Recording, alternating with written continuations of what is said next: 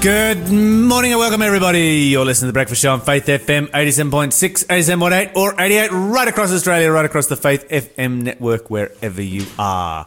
Positively different radio in the morning. You are with Lyle and Minnie. Minnie. How are you this morning, Minnie? I'm well. Oh, you know though, I, I went swimming yesterday with my brother Marky, and oh, you know when In the your ocean? eye. Oh, I wish. Oh, in we a went in pool. chlorine, and it's been years. And you know when you just kind of forget that chlorine makes your eyes horrendously dry. And I just, I'm fully the kid who still swims more than my eyes open. I'm like, oh, that's not ideal. And I woke up this morning, I was like, oh, still so dry. but I'm good. I'm good. Yeah, see, I don't open my eyes underwater in a chlorine pool.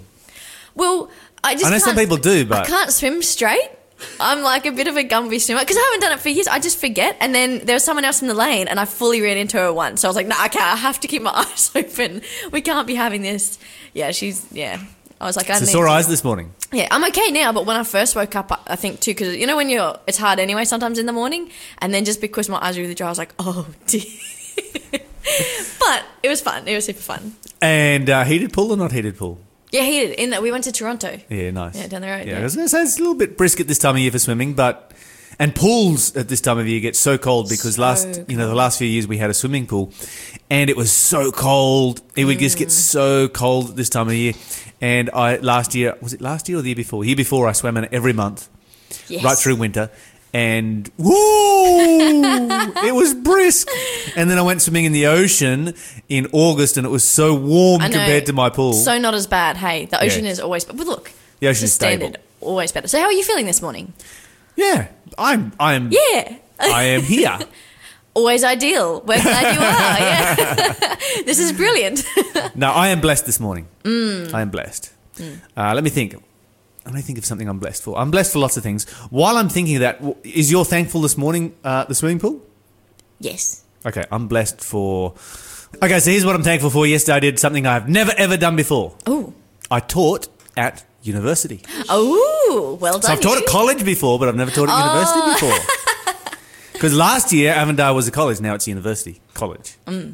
Yeah, so that's pretty cool. You're listening to the Breakfast Show podcast on Faith FM. Positively different. Yes. Now, what's coming up as far as positively different news? Well, um, let me just find it. Actually, you know how a couple of days ago we were talking about the large blue butterflies, which were extinct but now have been found? Yes. Well, not extinct, but some stories have come up that in the last couple of years, global wildlife conservations, um, basically a couple of years ago, they made a list which was with about 25 species, um, which they wanted to find, which were lost. So not extinct, they were just like, ah, We like- haven't seen these for a while. Yeah, it's been a while. We think they Um, might be extinct. Yeah, we would like to find them. You know, are It's a list there? of 25. 25. But in the last two years only, they have found five of them. Which in some ways you're like, ah, that's not much. But actually, you have to go searching for a lot of these. Like, you have to commit. Yeah, this is super rare stuff. So that does that mean how long does a thing have to be disappeared for before it becomes declared extinct? Mm. There's a good. These a lot of these on my list aren't super long, but in the context of how quickly our societies are changing, um, and we are kind of losing a lot. I don't know. So basically, a couple of these um, creatures. There was the Jackson climbing salamander that was last seen in 1975. So that That's decent. Yeah, like it's I would declare it extinct. no, but apparently there are few enough of them that they're worried, and so they're like, we just need to know. But wait, wait, wait. It was last seen in 75? Mm. And what have they just been finding like uh, like evidence that it's around, like Yeah, well, some so they- they- DNA floating around, like oh, it must be here somewhere. They actually wanted to go. They had planned a trip to go to Guatemala because I guess that's somewhere that they knew that it might be. Um, and then they found it completely by accident before they'd even gone. Um, the guy, ah, so maybe it's something that nobody's been looking for. yes, yes, which is also true. It could It's be pretty that. cool. Yeah, yeah. And so then they found that completely by accident um, months before they were going to go, um, which I just think is quite exciting. I'm like, oh, go you guys, because it's not a massive animal. I would Like, love to find an extinct I animal. know it'd be so Alive. good. Alive. Yeah, for sure. you know what I love? This is a bit of a side tangent, but what I love about people who go looking for stuff like this is they're passionate about it. even if no one else is. For them, it's like something has caught their attention. They're curious. They have that sense of wonder and respect. They're like, we're gonna.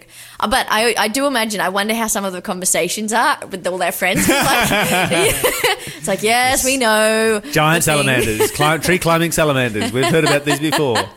Or large blue butterflies Mm-hmm. that need to Um, be renamed. And then one I thought was I hadn't even heard of It this is. one. It is kind of the same name as the large blue butterfly, It is. the giant It's tree climbing salamander. It is not. It is not. Um, They're not creative, creative. at all. it's just like there's a giant salamander climbing a tree. Oh, we'll call it a giant tree climbing salamander. Oh, there's a butterfly. It's large and blue. We'll call it a, A large, large blue, blue. butterfly. It's like, come on, guys, come up with something better than that. You'd think in the excitement I'd be like, oh, but no, no. Um, but I did find this interesting. I'd never even heard of this. The Somali Sengi? So, I don't know. But that was last seen in 1968. So that's going back a few more years. What kind of critter is that? Well, in design, scientists connect it to elephants and manatee or something, except I don't know. There's a connection between Well, elephants and manatees. I know. I was like, that doesn't even make sense to me. But this thing is tiny. Like this is like a real small critter. But then it also has like a trunk like an anteater. So anyway, I don't like know. Like an what the- anteater or like an elephant. It's connected well, to an elephant. this so- is the thing. I'm just like, I don't understand your explanations at all. I'm super interested in this. Can you imagine if there were like miniature elephants that you know were like maybe 300 millimeters I tall imagine how cool that would be. when they're fully grown? Uh huh, uh huh. Look, I looked at the picture and I was like, mm, I'm not. I'm not seeing the resemblance, but um, yeah, apparently it's something to do with its trunk, and apparently there are just some things in the way it's designed. I don't know, but anyway, I just thought that was kind of cool. And um, for this one, they used local knowledge of the people, which name I cannot pronounce. It's an African name with syllables Many and letters sounds. in it. I, yeah, and I was like, I Many, don't many know how to put that together. Anyway, and so the way that they found that was by using a trap filled with coconut, peanut butter, and yeast. Oh, there you go. I was like, that's an interesting combination. uh huh. Um, and what was my other one? Oh, and then the, Lots of things like peanut butter. yeah, I didn't know. Apparently, mice don't like cheese; they like peanut butter more. They do. I didn't know that. Absolutely. That's why I set my mousetrap with peanut butter. Mm. Yeah. Snap. Gone. Done. Oh, poor mouse. no, no, it's all good. It's all good. My mum, when she used to catch mice, I would be like. You're the one who murdered this. You can deal with your consequences of your actions. she was like, "But you don't want it in the house." I was like, "Yeah, but you're the one who killed." no, no, I'm not like that now. Um, but yeah, anyway, so there's there's a couple more um, on that list, but I just think it's awesome that these guys have been like, we're gonna go. Imagine just going on adventure and how excited you'd be, even if no one else is. I love that. I love that um, these small things matter to people because I think we all have things. that Absolutely. This might matter to me more than it matters to you, and you have something that something matters to you more than it matters to me. But And that's what makes the world a good place because Mm. you kind of have someone out there that cares about pretty much everything that's, you know, Mm-hmm. someone for everything. yeah, absolutely. Yeah. Fantastic. Um, All right. What else have we got? So, Octavius, known as Tay Nelson, grew up washing dishes um, in restaurants where his dad was a cook, and he remembers his like the joy that people had by eating his dad's food. His dad recently passed away, and he was like, "Man, I want to honor his memory. I'm going to learn to cook." And I was like, "Look, go you!" And he has just watched numerous YouTube tutorials on like how can I cook the same thing in different ways. But what I love is that he's well. Look, I mean, I guess it's a bit of a shame that he couldn't learn from his dad. Um, I remember my pop side when I was like in grade eight, and he was the biggest woodworker. And it's that thing you're like, oh, he's got all these skills. I'll just go hang out with his woodworking shed with him. But then once he's not there, you're like, oh, I could have learned so many things.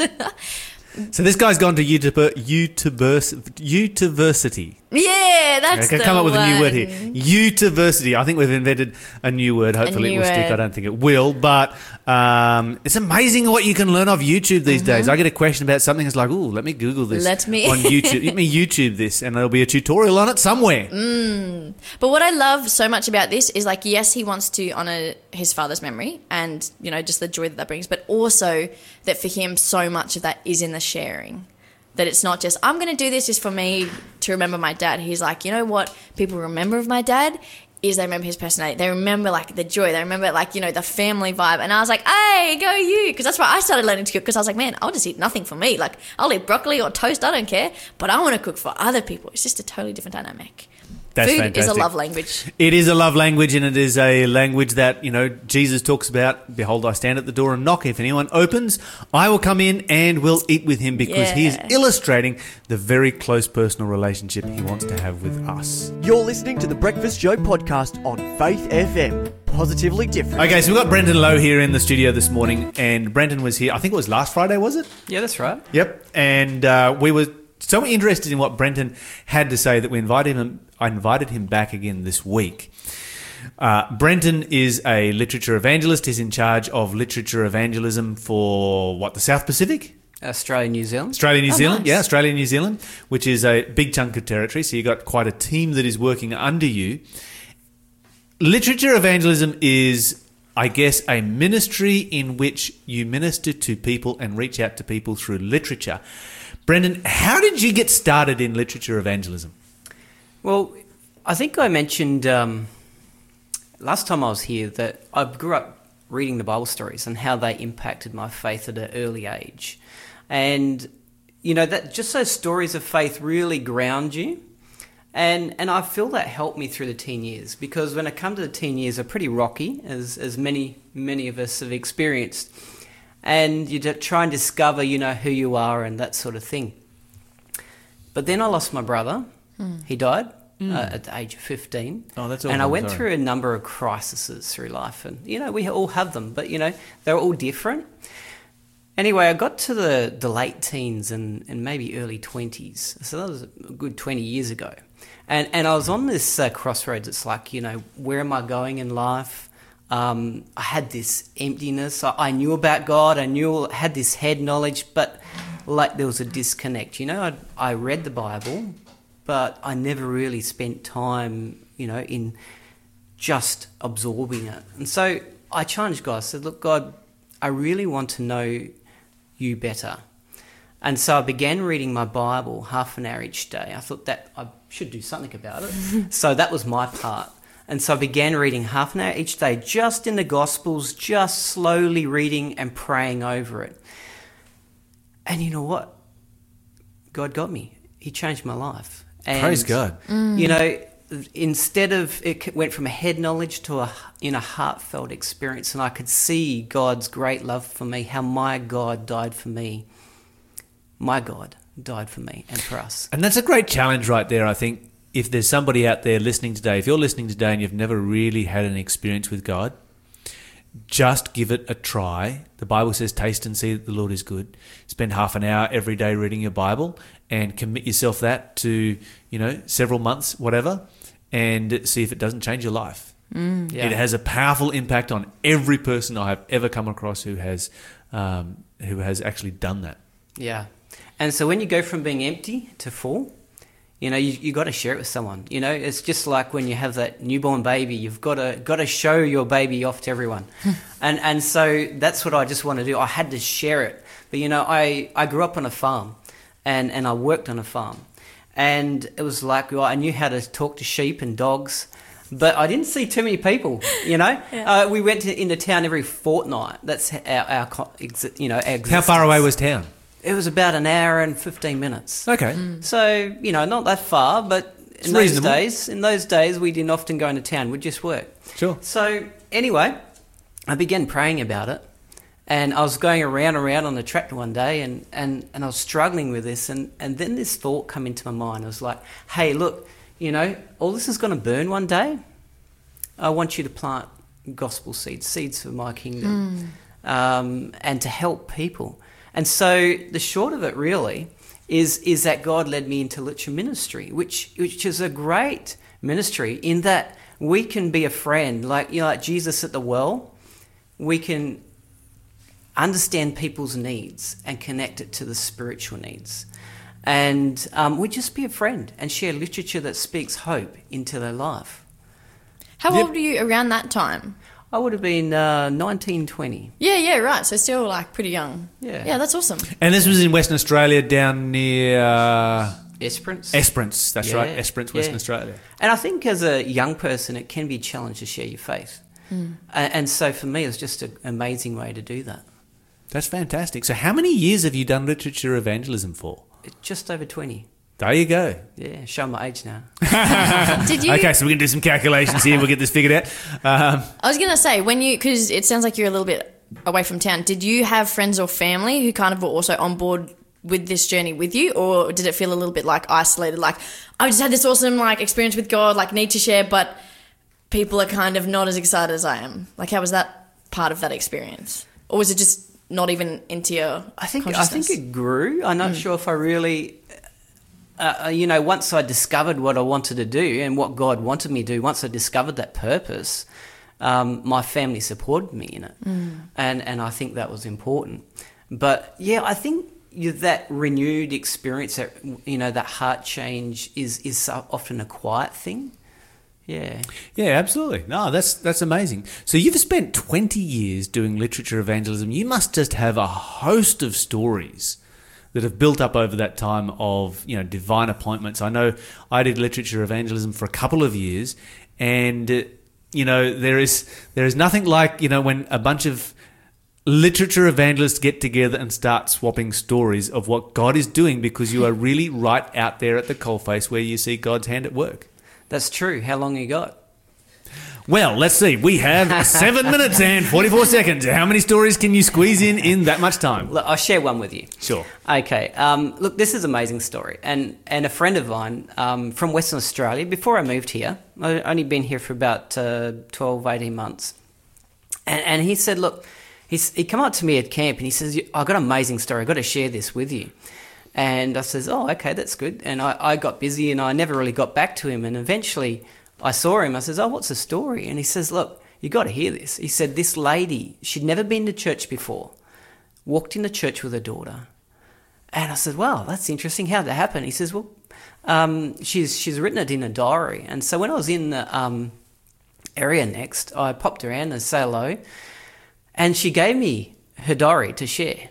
And, and she tells, oh, she tells how she was an addict, a quiet addict, for 30 years. Mm, that's a long time. It is. That's a very, very bedded in addiction, Yeah. rusted on addiction. Yeah. And she says, Look, um, I just began withdrawing from people. And she was at this point in her life um, where she was just in deep, deep despair. Um, and she'd withdrawn, she wasn't talking to her friends, and, and, and that sort of thing. She was alone, she was quiet, she was hurting.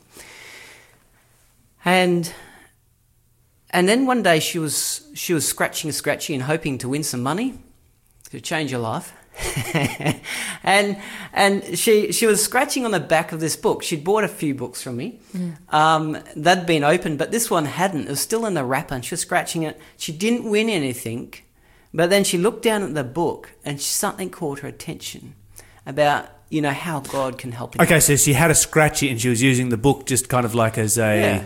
As a, I, I guess a, a, a mobile desktop in, on which right. just to, to, to scratch against. That's right. yeah, so she, she's using resting it up against the hardcover of the book. That's right. Okay, That's because I'm why you need thinking, hardcover. I, I was thinking there for a moment. She's scratching on the back of the book. I don't remember the LEs selling books with scratches on them. No, but That's she's using true. it, she's using it as a uh, as, as a hard a hard a hard uh, a hard background to scratch. But you on. know what? She won something more than that. And she tells here, let, let me just share, share her story in her words. I think it's powerful. And she says, hey, look, um, she used to push away anyone um, who talked to her about religion. She tried, dabbled in a few different things like Wiccan and that sort of thing. Um, but if people want to talk to her about God, she pushed them away.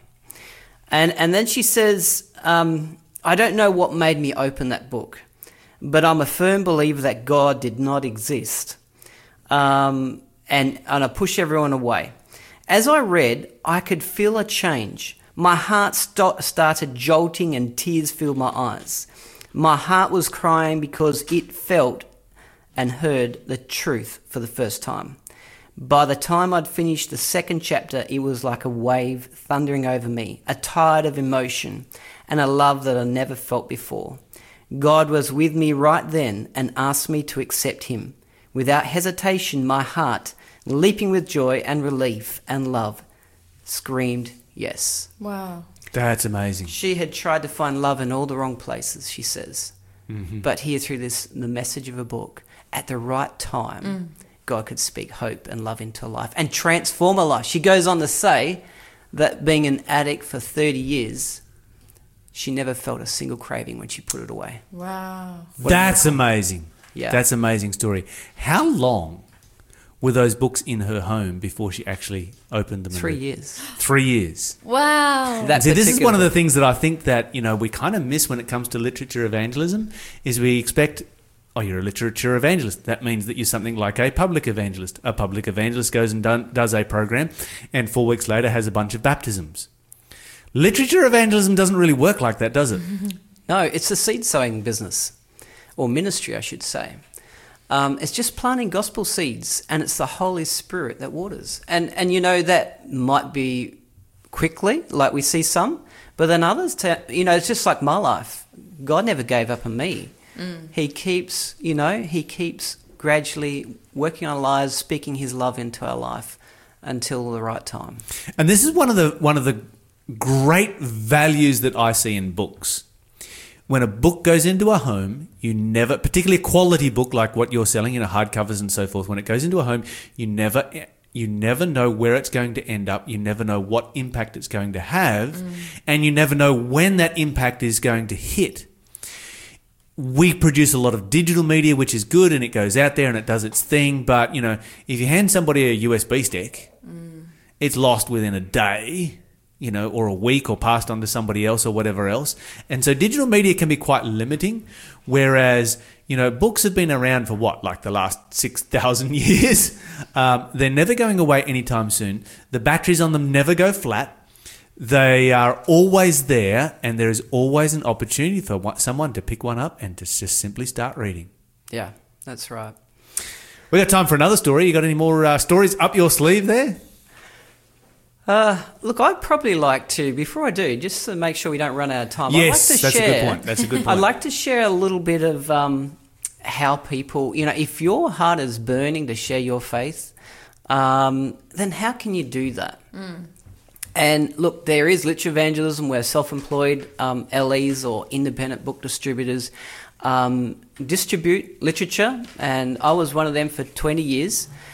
Um, and they're hardcover books that, that could continue to speak. Look, I've seen so many times where where um, they'll be passed on from generation to generation. Yes. You know, the Bible story books. I'll see them in their home, and it, that was sold to their great their grandmother. You know, that sort of thing. Four generations through my family so far. Um, you know, and look, just let's talk about that one for example. Um, I've had so many mums and and parents that says they weren't a believer, they were a secular person before they, you know, they're in the mindset. Well, hey, look, um, you know, are we running out of time? No, you're good. We'll- we'll- Um, th- they will say, look, you know, um, I'm not a Christian, I'm not a believer, um, but like we like our children to have a choice. And so they will buy the Bible stories. Often they'll start in the health and then they'll continue to the Bible stories and they'll read them to their kids. And I've had so many people say, look, I accepted Jesus just through reading the Bible stories because they're just simple, they're basic, and for someone who's never had a faith before, they speak hope into their life. That's interesting because those Bible stories are written for children. I often, when I'm meeting somebody who is becoming a Christian and has no background in faith, I often recommend them look, just go and get the Bible stories by uh, Arthur Maxwell and just read those. Yeah. They are easy to read, they're not complicated, they are not childish, even though they're written for ch- children. And if you want to be able to answer the quizzes here on Faith FM, just uh, get a hold of a set of those Bible stories and go read them. Yeah. So that's one way you can do it. There's another way where anyone can do it. Look, I, uh, just over the last couple of months, uh, using sanitized hands, of course, um, 400,000 of these tracks have gone out. Um, That's the coronavirus versus your immune system track. yes. So you've just the been live- letterboxing? Yeah, look, when people during during the stage three, uh, stage four might be different. The stage three lockdown, um, many people just using sanitized hands when they're exercising, just pop them in the box. You can speak hope. There's sharing books uh, um, that people can share with their neighbours and their friends. So there's so many different ways you can do it. So you don't have to to deal with the pressure of selling if you feel that that is too much for you. Yeah, that's right. Just share it, uh, be a friend, and just have something. Listen to people's needs, and just ha- have something always with you. Oh, these fit in your pocket, which is great. Um, when I go on holidays, I like to take them with me and just to, to leave around.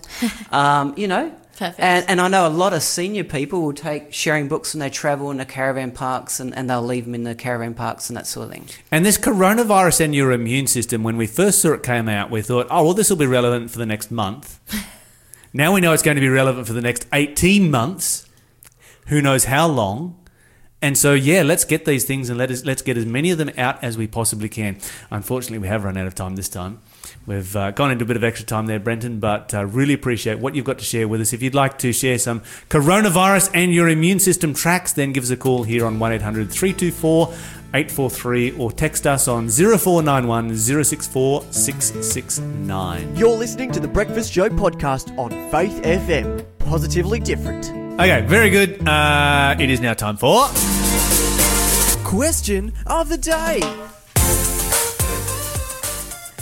Question of the day today, Minnie, is Why does God use symbols and isn't just explicit in prophecy. in prophecy? Yes, so you're going to find particularly apocalyptic prophecy is going to be full, rich with symbols. The question is why? Okay, so the first uh, part of this answer, and there are a number of different aspects to this answer. The first part comes down to uh, the reason that you would write any kind of message in code. Mm. Why would you write a message in code? The answer is you want to protect the authenticity of that message mm. between yourself and the receiver and not have that message available to people who are not the receiver. This makes sense. Okay, now think about some of what the Bible has prophesied down through history. The Bible has prophesied about superpowers, world superpowers, in both the political and the religious sphere. Now, let's say that they had not written the prophecy in symbols, then you have uh, institutions and nations that at times throughout history have been big enough to completely get rid of the Word of God altogether off the earth and would have a very strong agenda to do so If they, if they were in it. they had specifically been pointed out. Okay, so if you look at the Dark Ages and you see what's taking place during the Dark Ages, you find that you know the Church of the Dark Ages had a very strong agenda to get rid of the Word of God anymore. Imagine how much stronger that agenda would have been if the Bible had specifically named them. Yes. Okay, so the first thing that it does is it protects and it preserves the Word of God, particularly those, uh, particularly apocalyptic prophecies. Not as not you know when it comes to history, that's no big deal. It just writes it down. But when you're talking about the future, that's when the symbols come in because that's when you need to bring those symbols in. That's the first aspect. The second aspect is this. I want you to think about this for a moment. Uh, and this was true about 10 years ago. It's probably still true. I haven't looked it up recently.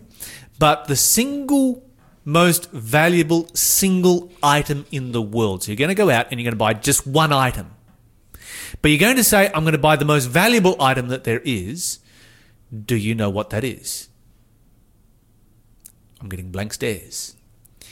It is a symbol. The most valuable item in the world today is a symbol. What? Yes. Why so? It's a Coca Cola symbol. If you want to buy one thing, the most expensive thing that there is that you can buy is the Coca Cola symbol. Oh. Now, I'm hoping and praying that one day um, that will be a symbol of good, clean water, but you know, maybe No, things have changed. yeah. But you see what I'm saying? I do. Yes. It's a symbol. And it's because of what that symbol communicates. And you've got one symbol, but it communicates so much. It communicates information. It communicates emotions. It communicates taste. It communicates, you know, all kinds of things. So symbols are a very, very powerful form of communication because of the value, the perceived value in a symbol. Uh, it's interesting, the two most powerful symbols that you can't buy, but the single most powerful symbol, the single most powerful brand that there is in the world today is the cross. yeah. Now think about this: the second most most powerful symbol in the world is the swastika. Oh. Ah. Both of those are versions of the cross, and both of them are associated with the death of Jews. Ooh, think about that. Okay, but those are those are very very powerful. All right, so those are um, some some symbols here, uh, some some thoughts about symbols. The next thing is that a symbol is very compact. In one symbol, you can have all of the information in an entire book. Mm-hmm. And so you look at the book of Revelation, for instance, it's 22 chapters long. If you were to write that out longhand, Massive. that would be bigger than the Bible itself. but by putting it in symbols, you fit it all into just 22 chapters. And finally, symbols grab your attention in a way that nothing else does. Mm, you, get curious about, think it. hey? about the uh, uh, the Dan Brown series or the National Treasure series or you know any any ch- children's uh, program where it's a treasure hunt. Symbols are a treasure hunt, and God is grabbing our attention. I love that. Yes. That's cool. So there's a whole bunch of reasons we could talk about more, but we are out of time as to why God writes end time apocalyptic prophecy in symbols. Thanks for being a part of the Faith FM family. Join our community on Facebook or get in touch at 1 800 Faith FM.